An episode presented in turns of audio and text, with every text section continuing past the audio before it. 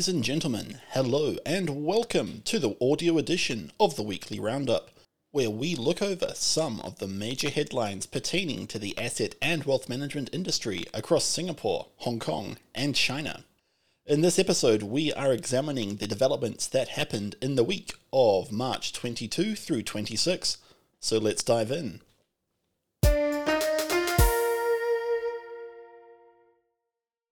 Starting down in Singapore, DBS Private Bank, the private banking arm of the Singapore Bank, has set a target of having over half its AUM in sustainable investments, defined as those above a triple B rating from MSCI ESG ratings by 2023, up from the current level of 41%, as reported by Fund Selector Asia.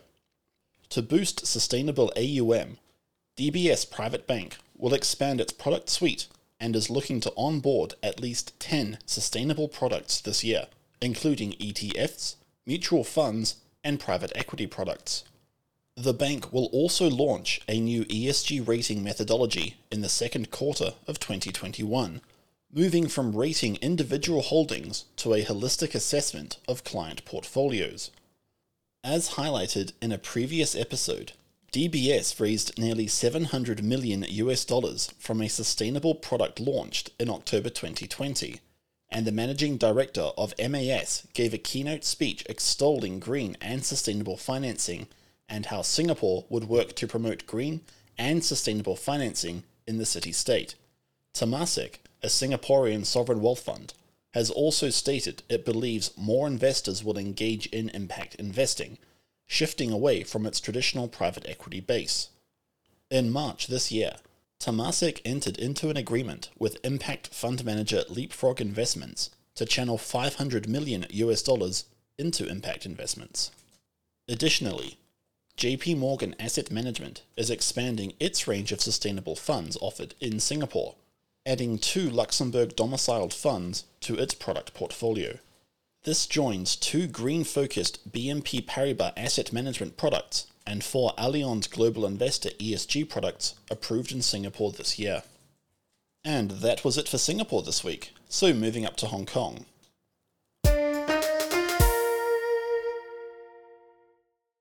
Following unrest and economic recession, authorities in Hong Kong have sought to reassure investors that the territory's tax haven status will remain unchanged and that as it faces a forecast deficit of 17.9 billion US dollars for the next financial year, its first deficit in 15 years, tax increases are not currently being considered.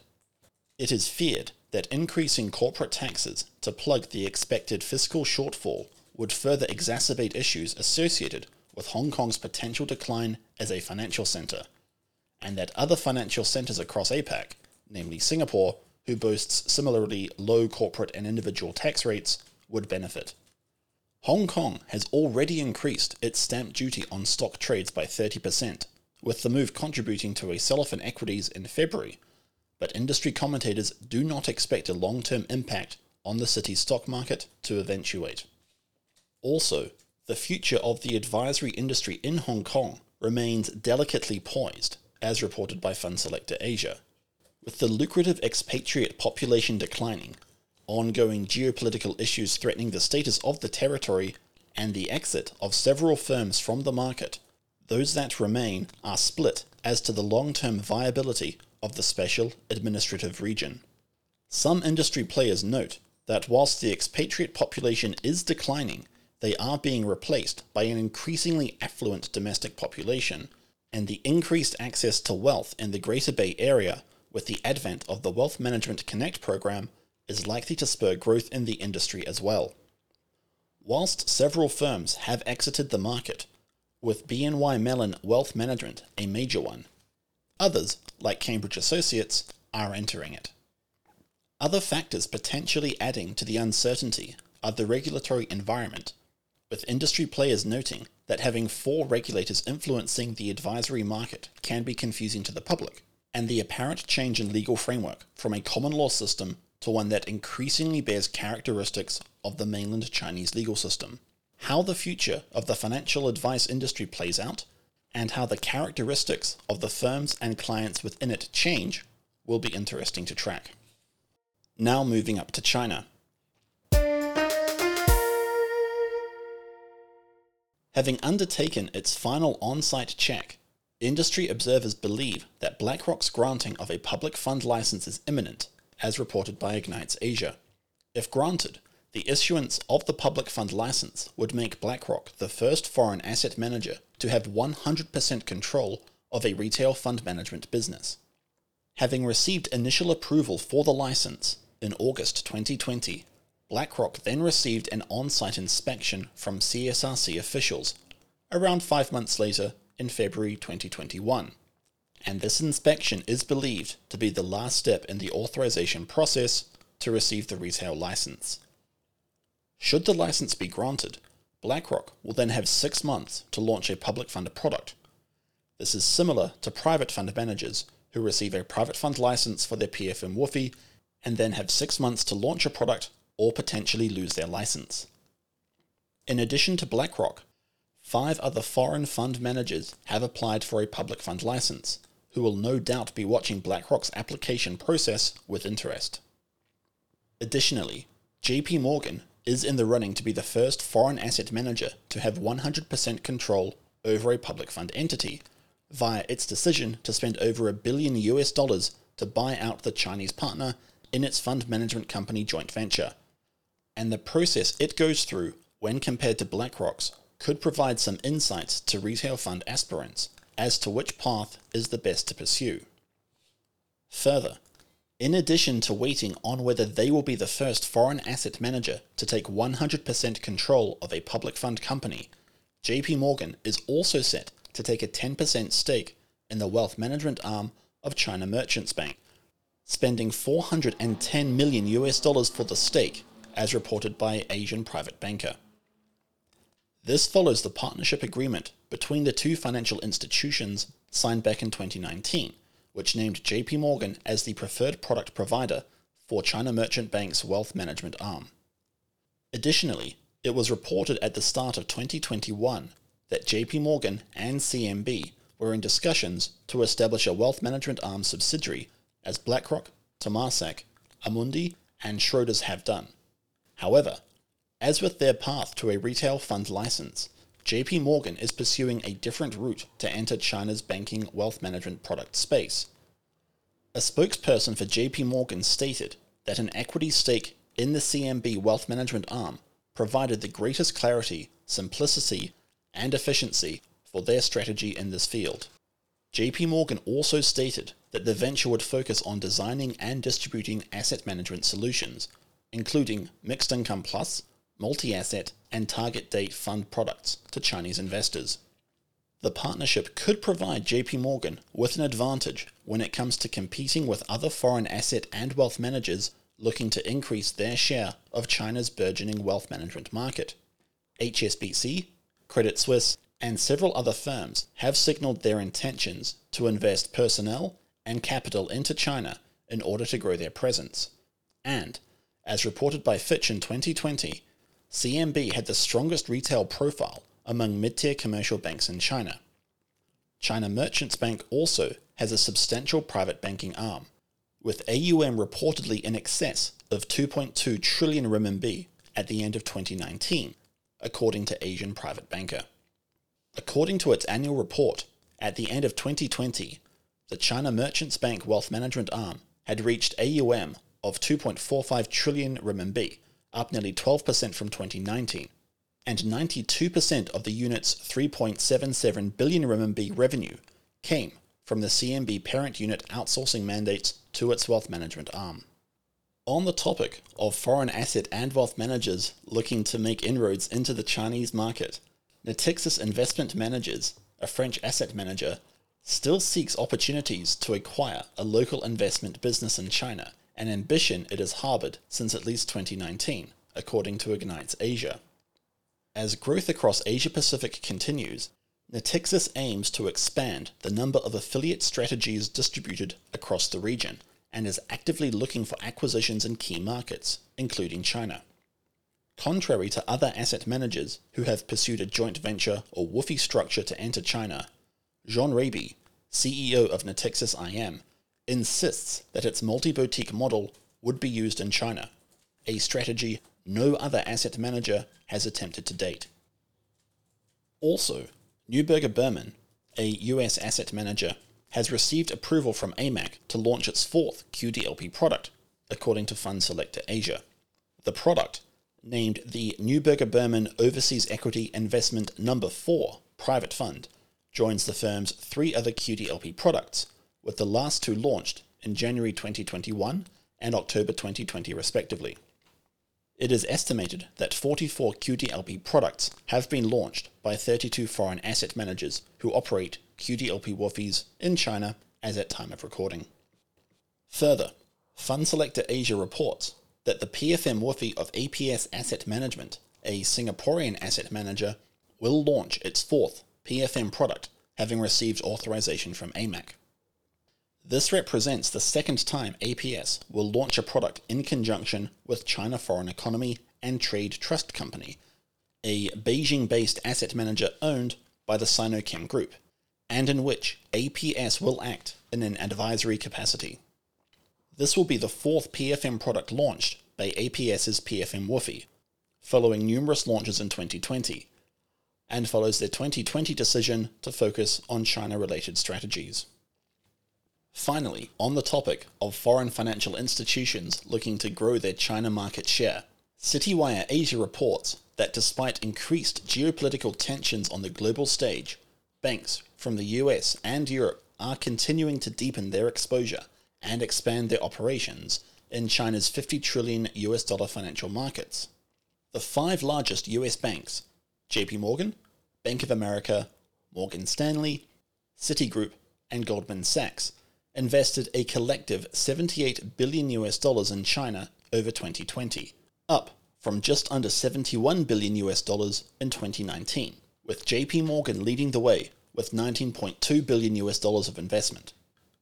Citigroup, Bank of America, and Goldman Sachs all invested over 10 billion US dollars over 2020 as they sought to expand their operations in China. HSBC is also set to invest 6 billion US dollars across APAC in the coming years and has signaled strong intentions for increased investment in China. Despite this investment, an economist for Natixis CIB, Gary Ng, notes that asset and wealth management joint ventures in China have not performed well compared to local operators. Mr. Ng also noted that demand for asset management will continue to grow, and the key for foreign firms to succeed is via cross border distribution channels. At a regulatory level, the People's Bank of China is working with the European Union on converging green investment classifications across the two markets, with the aim of implementing a jointly recognized environmental credential classification system by the end of 2021, as reported by the Financial Times. With the G20 summit scheduled for October this year, PBOC plans to establish a sustainable finance study group to advance sustainable investment. European Sustainable Finance Disclosure Rules, which came into effect on 10 March 2021, require asset managers to disclose the negative environmental and social impacts of their investments and rank products accordingly, though many Asian asset managers are unsure as to what extent they need to comply. Accordingly, asset managers in Hong Kong, Singapore, and across APAC are taking advice on the extent to which they should comply. China's AMAC already requested asset managers to undertake a self assessment of their green investing practices back in 2019. The latest version of the survey showed that 40.5% of public fund management companies had incorporated green investing into their strategic planning, though only around half of these firms offer disclosures to investors. Additionally, only one third of public FMCs reported having green investment business targets, and just under 40% of them had achieved these goals. Common standards between China and the EU could help shape ESG and SRI reporting standards across the region, as APAC is relatively fragmented when it comes to this kind of reporting and disclosure compared to the EU. With regards to China's nascent ESG fund industry, it reached 26.4 billion US dollars at the end of 2020, more than tripling its AUM across that year. Rising investor demand and government initiatives are reportedly the underlying causes for this growth.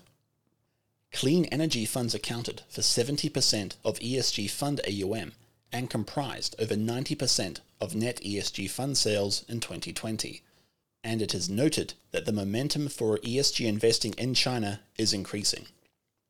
Sino foreign joint ventures, perhaps leveraging the experience of the foreign asset manager in their home market, comprised 9 of the top 10 asset manager rankings and held 61% of China's ESG AUM at the end of 2020.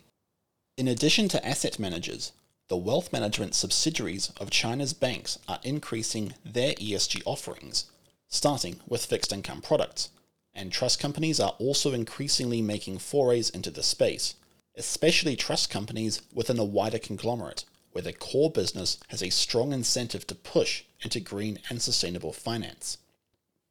The governor of the People's Bank of China, Yi Gang, also recently stated that climate change posed new challenges to financial stability, and that the associated risks to credit, markets, and liquidity needed to be properly assessed and managed. To meet all its climate goals, China needs to invest an estimated 16 trillion US dollars, according to Goldman Sachs. With green and sustainable finance increasingly mentioned in China's five year plans, and investors also seeking more ESG investments, the potential convergence of green investment classifications with the EU should provide a sound base for asset and wealth managers and investors alike in growing the ESG asset base in China. Also in regulatory developments, Li Keqiang, China's premier, reiterated that China's retirement market remains welcoming to participation from foreign asset managers and underscored the significant opportunities for foreign firms proffering pension products in the market, as reported by Ignites Asia. Speaking at the China Development Forum 2021, Mr. Li noted that as China's over 60 population exceeded 260 million individuals, quote, potential demand for various retirement services is massive, end quote, and that it was, quote, an enormous sunrise industry, end quote, which foreign firms were welcome to participate in. Foreign firms were invited to enter the market in an orderly fashion and to ensure fair competition with their domestic peers. As it stands, the insurance joint venture of Standard Life Aberdeen received approval to launch pension investment products in January 2021, and AXA investment managers, Manulife and Credit Suisse are participating in China's third pension pillar via local joint ventures. Moving on, Ant Group has soft launched a new investment advisory platform on its Alipay platform in partnership with five domestic asset managers, as reported by Fund Selector Asia. This platform is different from the joint venture it has with Vanguard and currently hosts investment products from Harvest, China Southern, Zhongou, eFund, and China AMC. Functioning as a fund supermarket, the new feature, Togu Guangjia, has had a limited rollout thus far, and investors can subscribe to strategies across three risk levels, with a minimum investment of 1,000 RMB. The move to offer investment products from other asset managers than Vanguard was signposted back in 2020, with an Ant spokesman stating that they would not monopolize robo advisory services via the Vanguard joint venture. We are not sure if Vanguard considered their joint venture with Ant to be exclusive or not, but they appeared positive on the launch of the new platform, citing their belief that the advisory space in China was new and growing, with 19 licenses being issued so far, and that the addition of the new platform would further enhance the investment advisory space. Also, in China's nascent investment advisory space, it is already being racked by a price war with Zhongou Asset Management cutting fees charged for its investment advisory services by nearly half, from 45 basis points to 25, across three in house retail investment strategies, as reported by Sina Finance, as they warned investors not to let the price war bias their approach to wealth management. As they brought their investment advisory services to Alipay's new non Vanguard joint venture platform just mentioned, Zhongou oh was offering a limited time deal whereby users could transfer their invested capital into one of their offered strategies for no charge. Other investment managers spoke out against the move, noting that they had no plans to lower their fees and stressing that retail investment advisors should focus on good consultation services and building scale via generating long term returns for their clients, rather than focusing on fee structures. It was also noted that so long as fees did not exceed 2% or 200 basis points, then they were suitable for investors. Back in August 2020, CSRC had given window guidance to investment advisors that they should end their practice of offering fee discounts during product launches, though the regulator also noted that investors may take a while to get used to the idea of paying for investment advice. Having been launched in 2019, China's investment advisory program boasts 15 entities with onboarded products, and another 80 odd asset managers and financial institutions have applied for the license. Those who have received licenses and launched products generally report strong growth in this segment. And finally, as covered in a previous episode, Chinese investors are not enamored with ETFs tracking broad indices. However, as Bloomberg reports, they do appear to have an affinity for thematic or sector specific ETFs, with Chinese asset managers raising 1.7 billion US dollars across four thematic ETFs. This follows a 24 hour period in 2020 in which four ETFs which tracked the newly launched STAR market raised 15.4 billion US dollars.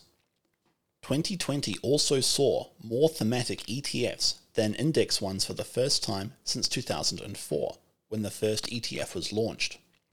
Fees are perhaps one reason why ETFs have struggled to gain broad traction among investors, with Ray Cho, a partner at Oliver Wyman, a consultancy, noting that Chinese ETFs may have management fees of 50 basis points against their US counterparts, which may have management fees as low as 5 bips.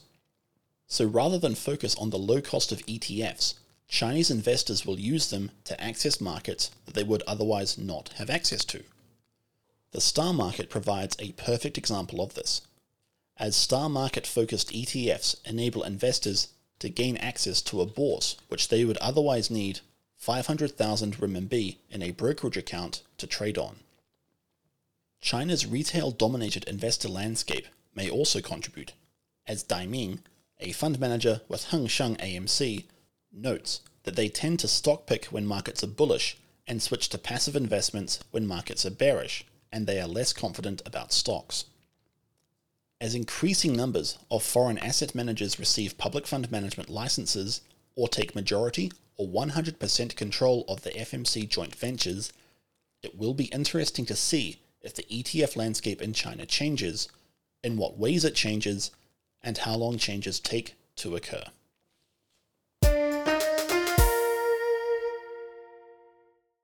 So, that's it for this week. The reiteration that China's pension market would be open to foreign firms is certainly a key takeaway. There have been numerous reforms taken in that space, but giving foreign asset and wealth managers increased access would probably usher in several new kinds of products and give a lot more credence to the investment products in the market, hopefully spurring some competition among the Chinese players in that space as well. Also, good to see the People's Bank of China working with the EU on converging the green investment classifications. APAC is fairly fragmented in that regard, with Hong Kong, Singapore, and China all pursuing different initiatives to promote themselves as ESG, SRI, green finance, and sustainable finance investment centers. Also, the winner of the race among the foreign asset and wealth managers to be the first institution to have 100% control of a public fund management company will be interesting to see. Will it be BlackRock? Will it be JP Morgan? Or will it be someone completely different? However, those are just our thoughts. Let us know your thoughts in the comments below. If you made it thus far and enjoyed the podcast, do give us a like, share, and subscribe for future content. If you didn't enjoy this week's episode, thank you for sticking around this long, but let us know in the comments what you think we should have covered instead of the material that we had. Thank you all very much for listening, and we hope you join in next time.